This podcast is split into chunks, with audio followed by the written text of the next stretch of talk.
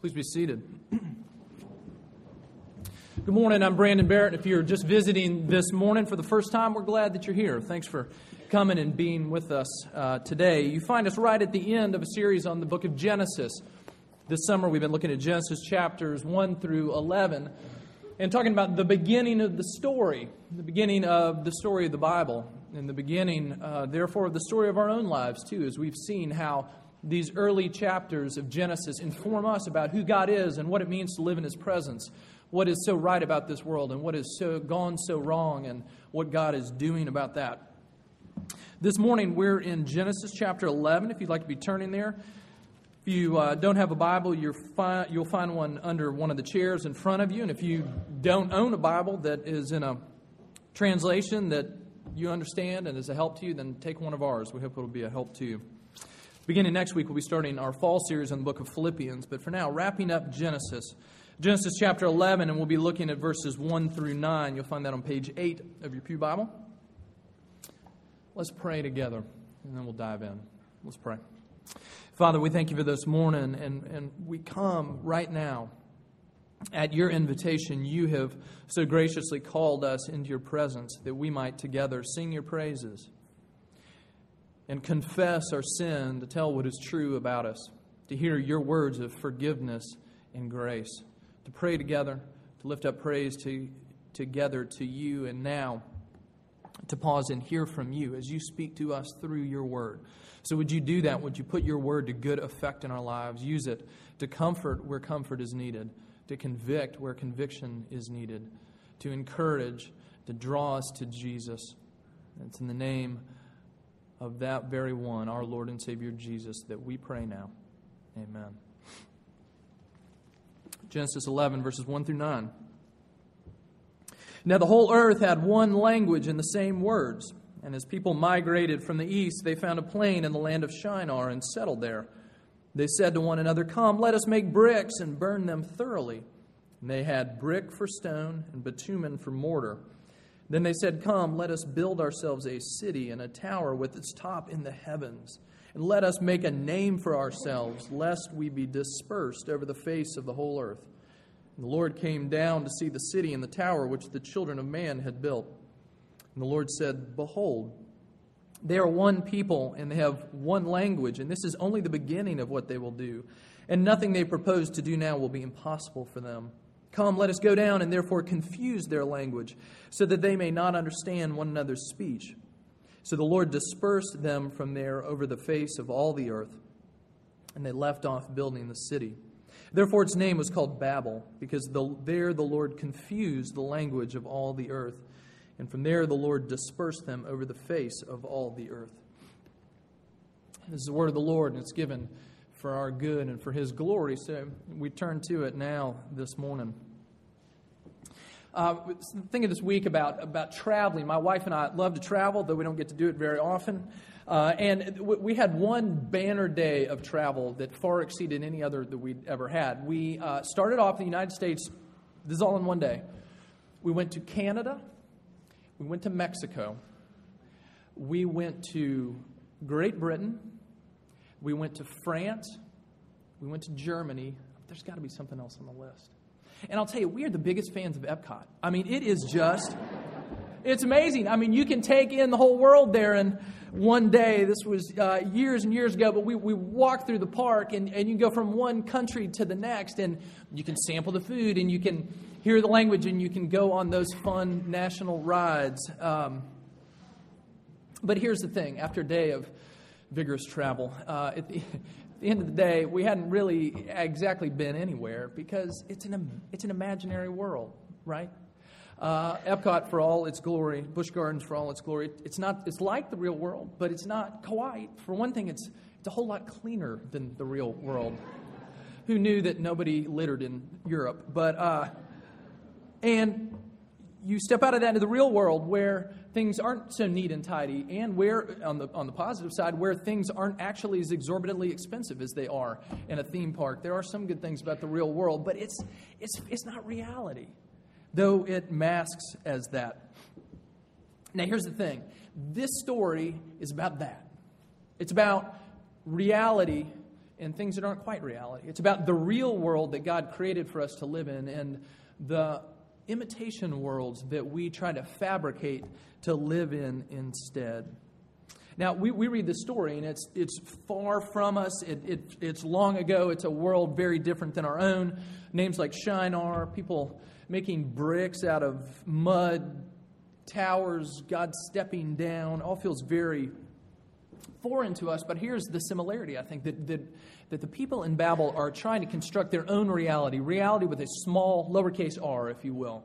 And God comes and confronts them with reality with a capital R, real reality, the reality in which God exists and He is at work. Because the people of Babel are trying to build a world, but it's one that is devoid of God, the real God. And so as soon as we start to act and build and live in such a way that we basically say the real God doesn't exist, then we are at that point fabricating an imaginary world.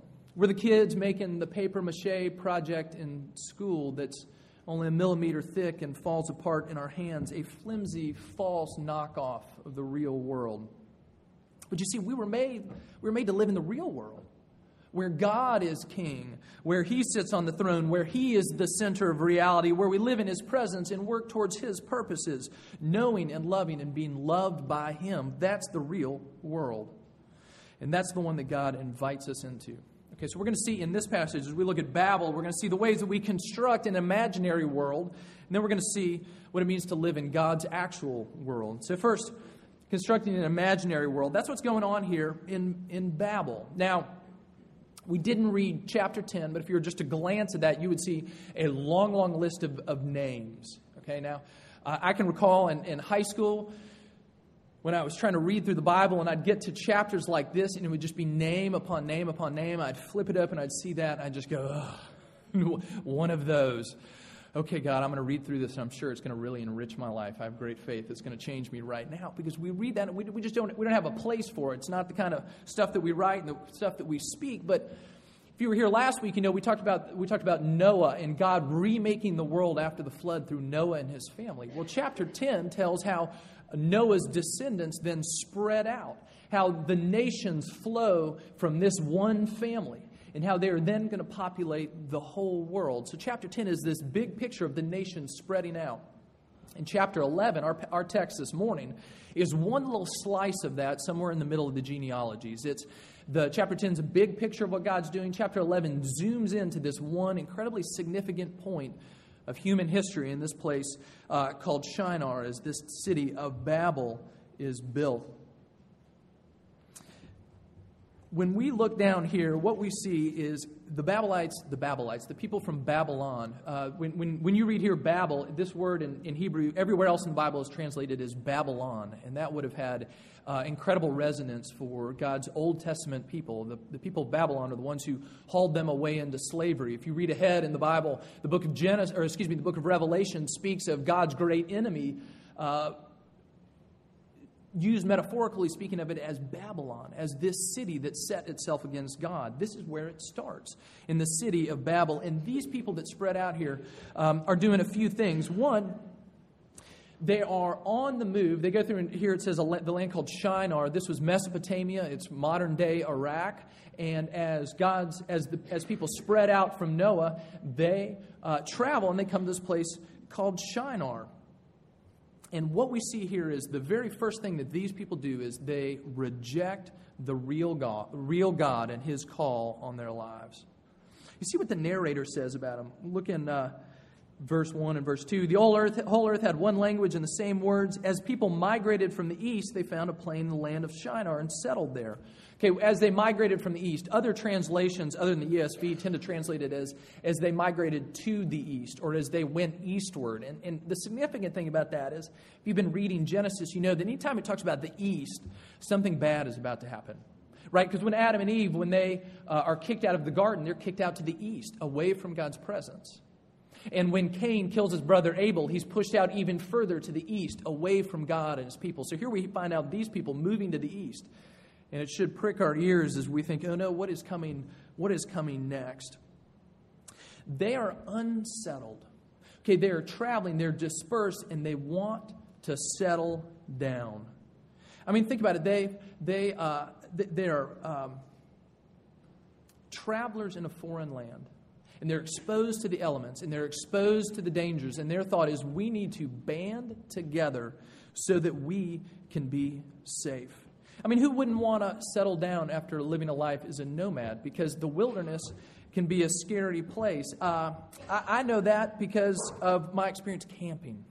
Now, I got to tell you, camping, it's, it's a sore subject in my family because Elizabeth and I, in all our years, have never been camping. And the reason for that is that she has never in her life been camping, and I have, and I know what camping represents.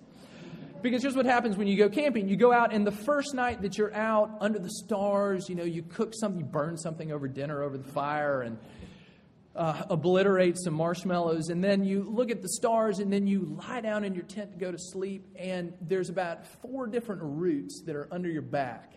And you just can't get comfortable. So you spend an hour and a half just trying to find just the right spot. And about the time you find that spot and you think you're finally going to be able to settle down, you hear the rustling out in the leaves and you start to imagine what it is that's lurking outside your tent that is ready to devour you. And that's your whole night's gone at that point. Sometime around 4.30 you nod off and about 5.15 the sun comes up and so do you.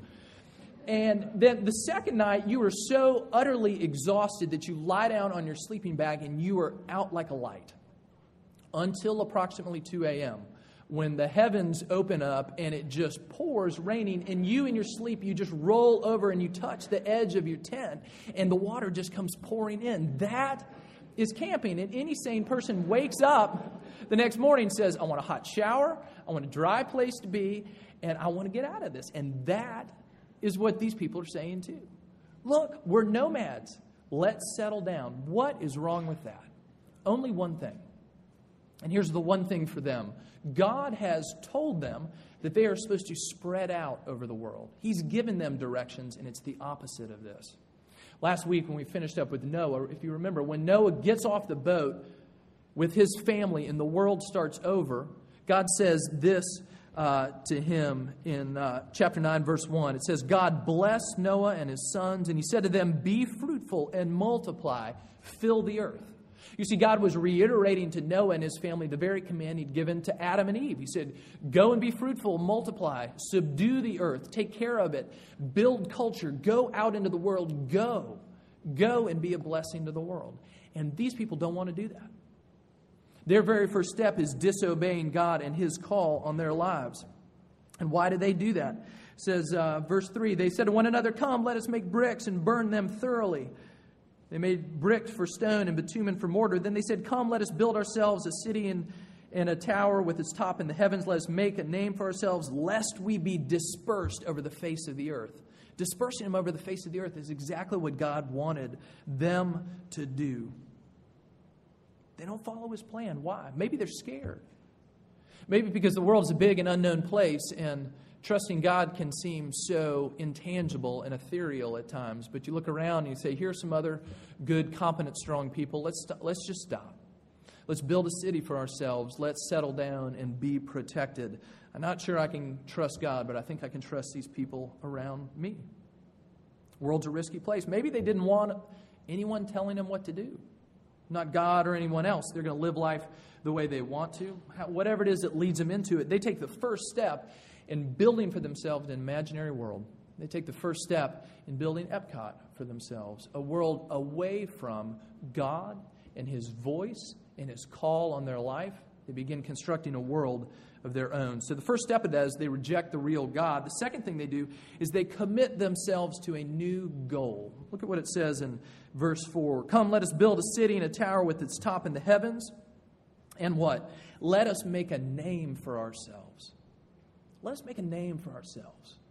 Forget what God has called us to do. Let's stop right here and let's make a name for ourselves. We will be great. We will be the glory of all the earth. We are going to do something now.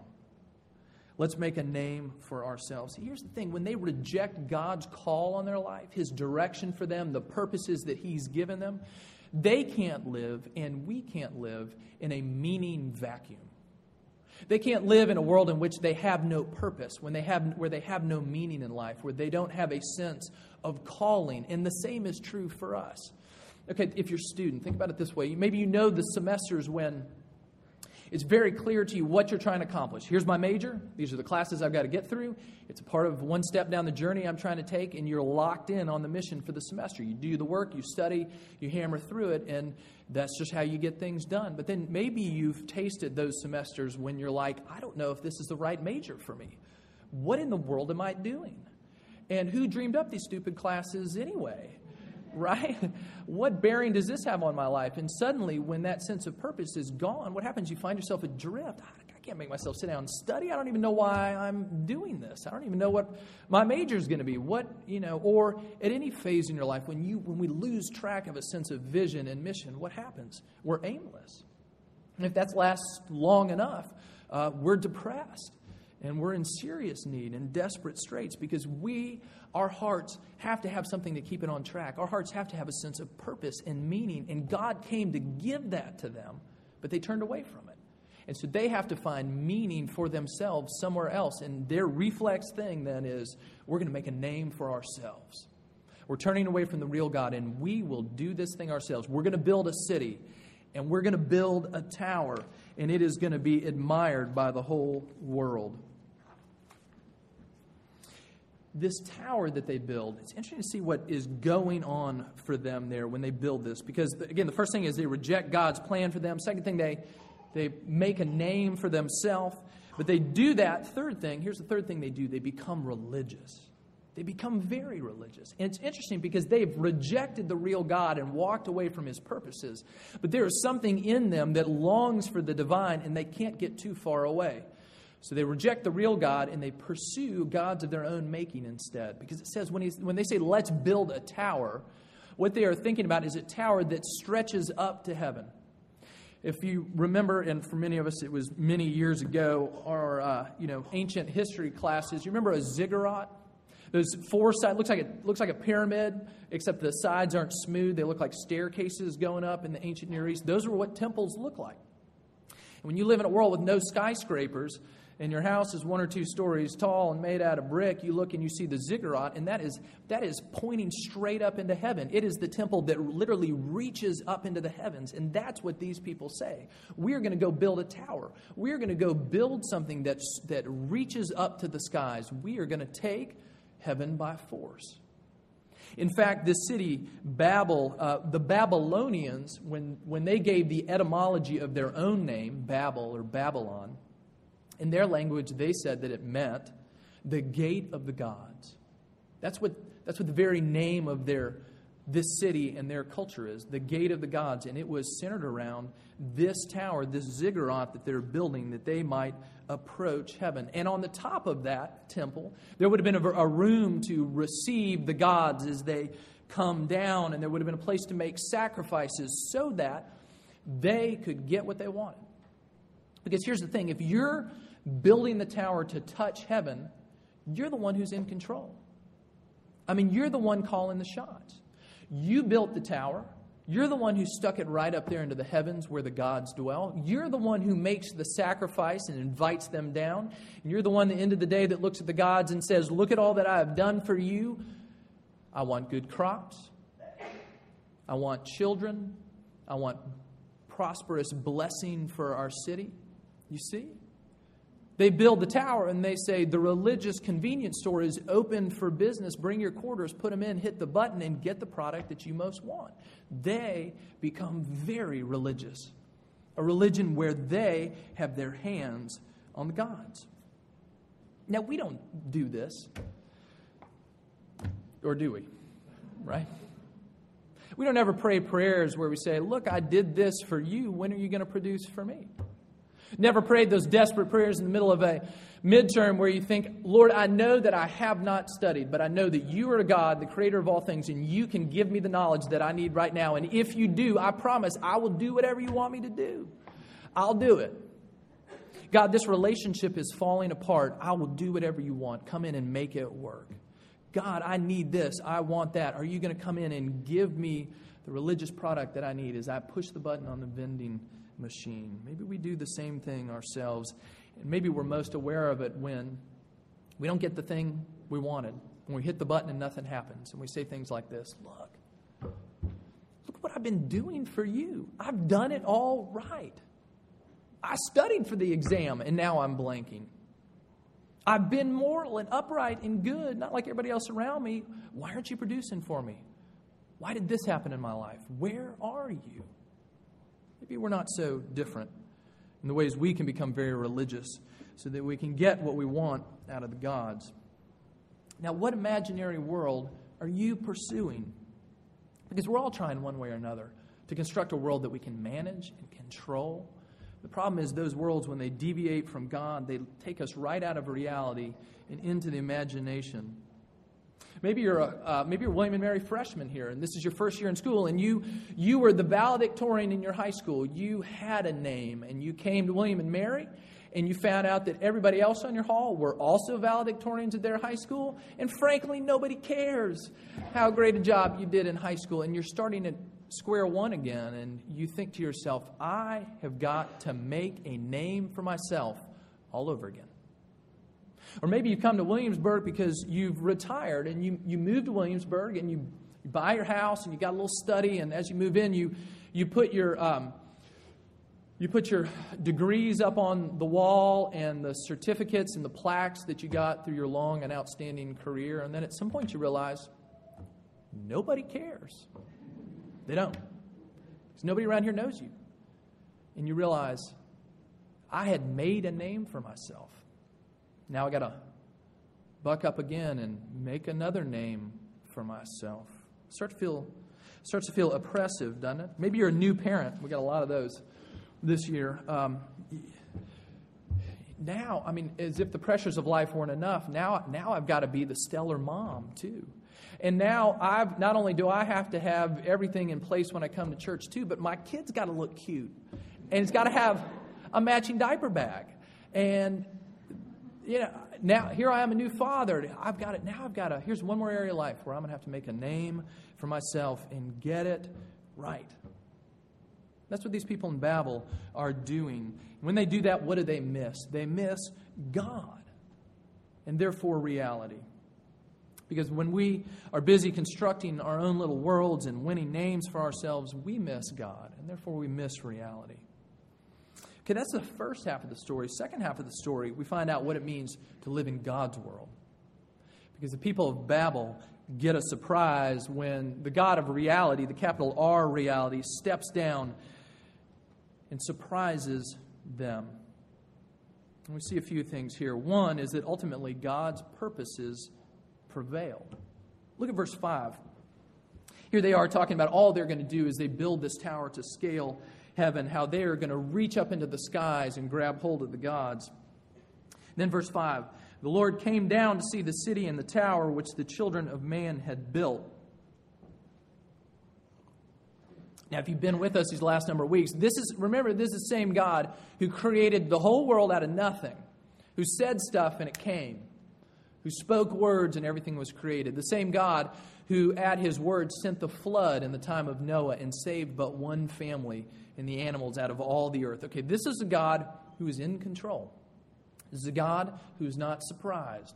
But yet, here we have this beautiful picture where God is, in one way, dealing with them on their own terms, right? We're going to build a high tower, we're going to storm right up into heaven. That's the, that's the ground up view. What's the heaven down view? God with his angels, that's the, the group that's in, in, when he talks about we, that's who he's talking about. He looks around, he says, Look down there. I wonder what that is. Let's go down and find out wow, it looks like maybe it's a tower. I don't know. It's so small, but I guess that's what they're trying to do, right? You, I mean, you get sort of the sense he's it's, it's flipped. It's flipped the scene here, and God comes down to this mighty tower. And God looks and sees what they're doing. He knows what they're doing. He looks and he sees, and he says, Here they are. They're trying to scale heaven. If we do this, if we let them do this, what happens? If we don't put a stop to this, they're never going to stop. We let them continue to build Epcot Center down here to live in their imaginary world. They're never going to come back into the real world. We're going to do something. We're going to put a stop to this. Because this is not the way it's meant to go down. So, what does he do? He confuses their languages. So, suddenly, whereas there are one people uniting with one language, now they all speak different languages. Our kids' uh, children's Bibles are great on this. You know, you got guys talking to each other, saying one thing, and they misunderstand, and they don't, you know, nobody knows what each other's saying, and they get angry at each other, and everybody goes off in their own direction in a huff. And it says near the end of the story in verse 8, he says, So the Lord dispersed them from there. Remember, dispersion was the whole thing. God was sending them out over the earth. They said, Let us build a tower so we won't be dispersed. And when God shows up, when the real world shows up, God's plan just moves on as He intended it to because reality has stepped in and has called them to account. God's purposes are prevail. Uh, secondly, because God's purposes prevail because God is making a name for himself. All right, that's what they say. We're going to make a name for ourselves. We are going to be something. But you see, the whole Bible talks about God making a name for himself, where he literally looks at humanity and says, No, no, no, no. The starting point is not you making a name for yourself and saying, We are something. Let me tell you something. I am something. I am reality. Come to me begins here. Now, when we see our friends or neighbors or people around us uh, sort of having that sort of inflated sense of, I am really something, we look at them and think, this is both ridiculous and offensive because it's just not true. But think about this for a minute from God's perspective. God is good. He creates people to be in relationship with Himself. What is the what, what is a good creator going to do? He's going to give his creation the very best thing he can find for them. And what's that going to be? God looks around in the universe, and the very best thing in the universe is himself. See, when God makes a name for himself, he is simply magnifying for us and giving to us the very thing we need most in all the world. We were made for a relationship with him. And so when he says, I'm going to make a name for myself and call people to myself, I'm giving you your very heart's desire, what you were made for. I'm calling you out of all your pretend worlds and bringing you back into reality. Reality is good. He is making a name for himself when he looks down at these people making a name for themselves, remember, Babel in their language meant the gate of the gods. As God looks down, he says, it says that he brings confusion. And in Hebrew, the word for Babel means confused. He says, I have a different spin on what you're doing. This is not the gate of the gods. The real God is coming down and leaving you in utter confusion because imaginary worlds always ultimately leave us in confusion until we come back to the real world, come back to the real God. God is making a name for himself. And from there, we see that God gives a name to us. And the Bible is filled with them. Here's a few of them Son, daughter, beloved. Those are the names our God and Father come to give to us. A better name than we can make for ourselves. His purposes prevail. He makes a name for himself. And then, thirdly, God frees us from religion and gives us something better. Think about religion, the, the religiosity of these people, building this tower for heaven so they can have control over the gods, so they can direct the gods in their own futures. The real God comes down, steps literally into the middle of this story, and says, No, let me tell you about the real God who has shown up. And we see that very real God step down not only in the Tower of Babel, but step down in the person of Jesus. Here's what John chapter 1, verse 14 says The Word became flesh and dwelled among us. And we have seen his glory, the glory of the one and only Son from the Father, full of grace and truth. God continues to step down and come after us in the incarnation, God taking on flesh, he says, God, reality is coming for you and after you, coming after us. When he does that, he frees us from all our false religion, all our attempts to get a hold of God, to grab onto his coattails, to see if we can finally somehow be good enough to get his attention, make him turn around, pay attention to us, give us that little thing that we've been asking for. He says all of that is imaginary world. The real world is the God who created the world, who watched us walk away, and who has come after us in Jesus, bringing forgiveness and healing and life. God says that is reality. That's reality with a capital R. And God invites us, invites us into that real world, away from all our pretend. World in which He is present and engaged and committed to loving his people. A world in which God is committed to making a name for himself, where his purposes stand at the center of reality. And we come to that knowing God by following Jesus, knowing him. That puts us square in the middle of the real world. And when you step into faith and follow Jesus, you spend a life of discipleship, a life of living out, learning to live out what it means to live in the real world. Having our eyes open and seeing, oh, here's one more spot I didn't even see. I've been living in pretend world. God cares about this too. Oh, look what I've been doing over here. Acting like God doesn't exist, like He doesn't care, like He doesn't love me. He comes there too. He's inviting me into reality there too. Christian discipleship is simply learning to live in the real world, reality. One of the things it does, it makes us start asking different questions. Not how can I make a name for myself, but questions like this What does God want from my life? What career does he want me to pursue? What, what does he think about the kind of person that I should marry? What does he think about raising kids and how I ought to think about that now that I have children? What's God up to on my hall with all these people around me, in my neighborhood? What's he doing? What's he doing in our city? What is he up to? What would he have me do with my money, my time, my gifts? We start asking questions like this How can my life fit in God's real world rather than how can I take the real God, toss him out the window, construct something easier to manage, and try to cram it into my life? You see, we start with God. How does my life fit into his? Where's he inviting me in? Not about what we do for God but beginning with what has God done for us in Christ? Reality stepping into our lives. Now, let me just say this one thing in conclusion.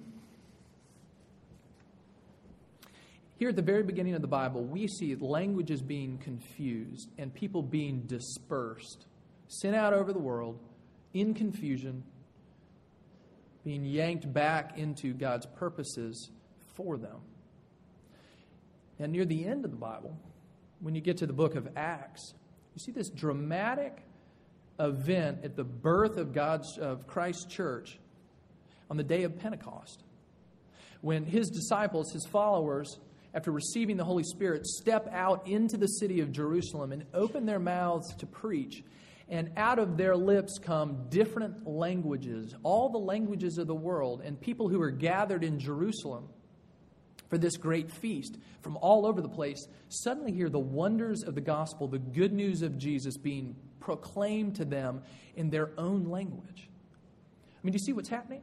God steps down in the beginning of the Bible in Genesis to use language to throw everybody out from each other as they have rebelled. And in the end of the Bible, what does he do? He comes back, and in the beauty of all those different languages, he speaks to each of those groups and says, There is, in fact, a unity to be found not in building a city of our own and making a name for ourselves, but he says, I am building a new reality, a new people in Jesus.